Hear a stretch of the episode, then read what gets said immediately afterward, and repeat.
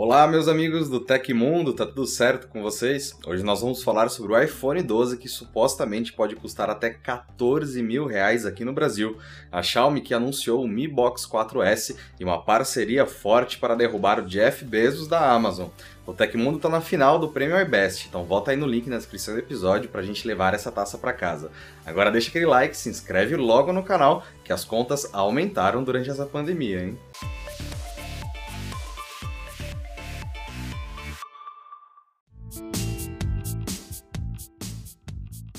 A Apple ainda não deu uma estimativa de quando trará o iPhone 12 para o Brasil, mas o pessoal do Mac Magazine descobriu os supostos preços da nova linha de celulares no país. As fontes do site compartilharam uma tabela indicando que a nova linha, pela primeira vez, terá smartphones custando mais de 10 mil reais. O iPhone 12 mini, o modelo mais barato entre os novos iPhones, teria preço sugerido de R$ 6.999 na edição de 64 GB.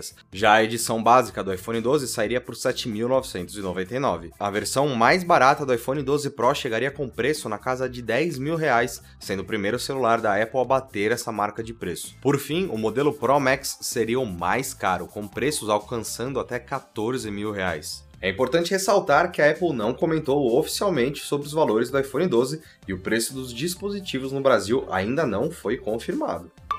Para bater o poder da Amazon no segmento de computação em nuvem, a Microsoft achou um aliado de peso, a SpaceX. A gigante de tecnologia vai fornecer serviços de armazenamento em nuvem para clientes militares e comerciais da empresa aeroespacial de Elon Musk e suporte à sua constelação de satélites. A parceria anunciada formalmente é uma resposta da Microsoft à unidade de negócios da Amazon, lançada em junho, voltada para negócios relacionados ao espaço. Jeff Bezos é o concorrente natural de ambas as companhias, por ser dono de um sistema de computação de nuvem e de uma empresa aeroespacial, a Blue Origin. A Microsoft caberá criar redes integradas conectando recursos de nuvem espaciais e terrestres, armazenando e analisando grandes volumes de dados. Isso é essencial para o desenvolvimento e manutenção de missões missões espaciais, como a vigilância de detritos e mais satélites em operação e descomissionados na órbita da Terra, e ainda de sistemas de alertas de mísseis.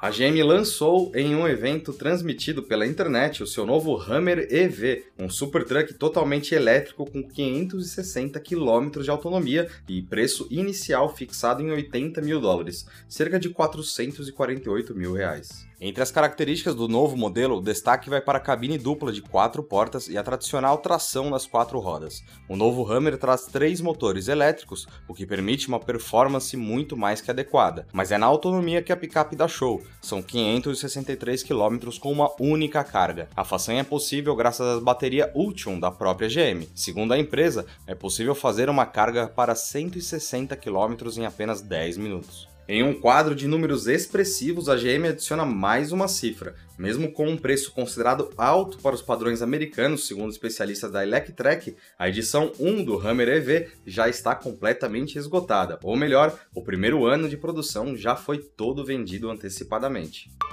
Não é segredo que Cyberpunk 2077 é um dos jogos mais aguardados da história, dono de um mundo vasto e tecnologias impressionantes, mas hoje a desenvolvedora do game mostrou uma nova ferramenta bem impressionante, feita em parceria com a Jali Inc. Trata-se de uma companhia originária da Universidade de Toronto, no Canadá, que criou tecnologias de sincronia labial para aplicação em larga escala sem precisar realizar captura de movimentos faciais para tanto. Cyberpunk 2077 então deverá ter sincronia labial completa para todos os personagens em 10 línguas dubladas diferentes. E o que você achou dessa tecnologia? Tá empolgado para comprar e jogar o Cyberpunk 2077 no lançamento já no dia 19 de novembro? Conta pra gente aí embaixo.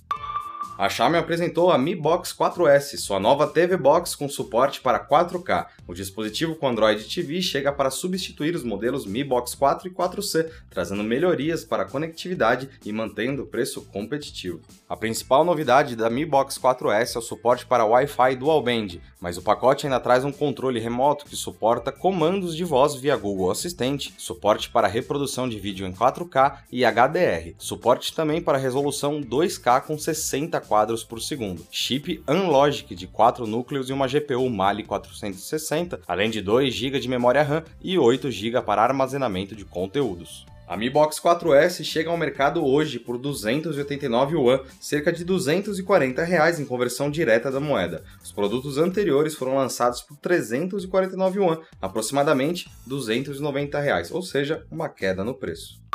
E o presidente Jair Bolsonaro afirmou que não vai permitir a compra de 46 milhões de doses da Coronavac, anunciada no dia anterior pelo ministro da Saúde, Eduardo Pazuello.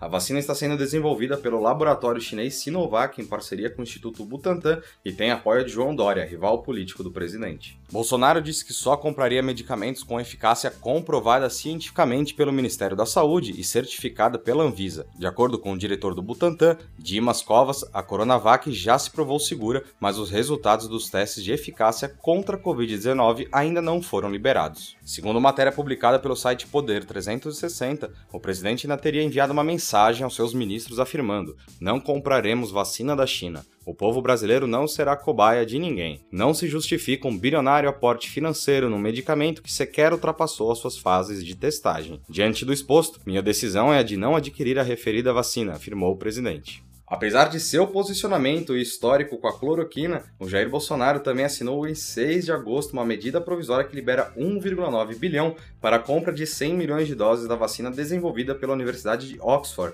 em parceria com o laboratório AstraZeneca. Assim como a Coronavac, a fórmula não possui autorização da Anvisa. Infelizmente, o presidente está trazendo até a vacina para a disputa política.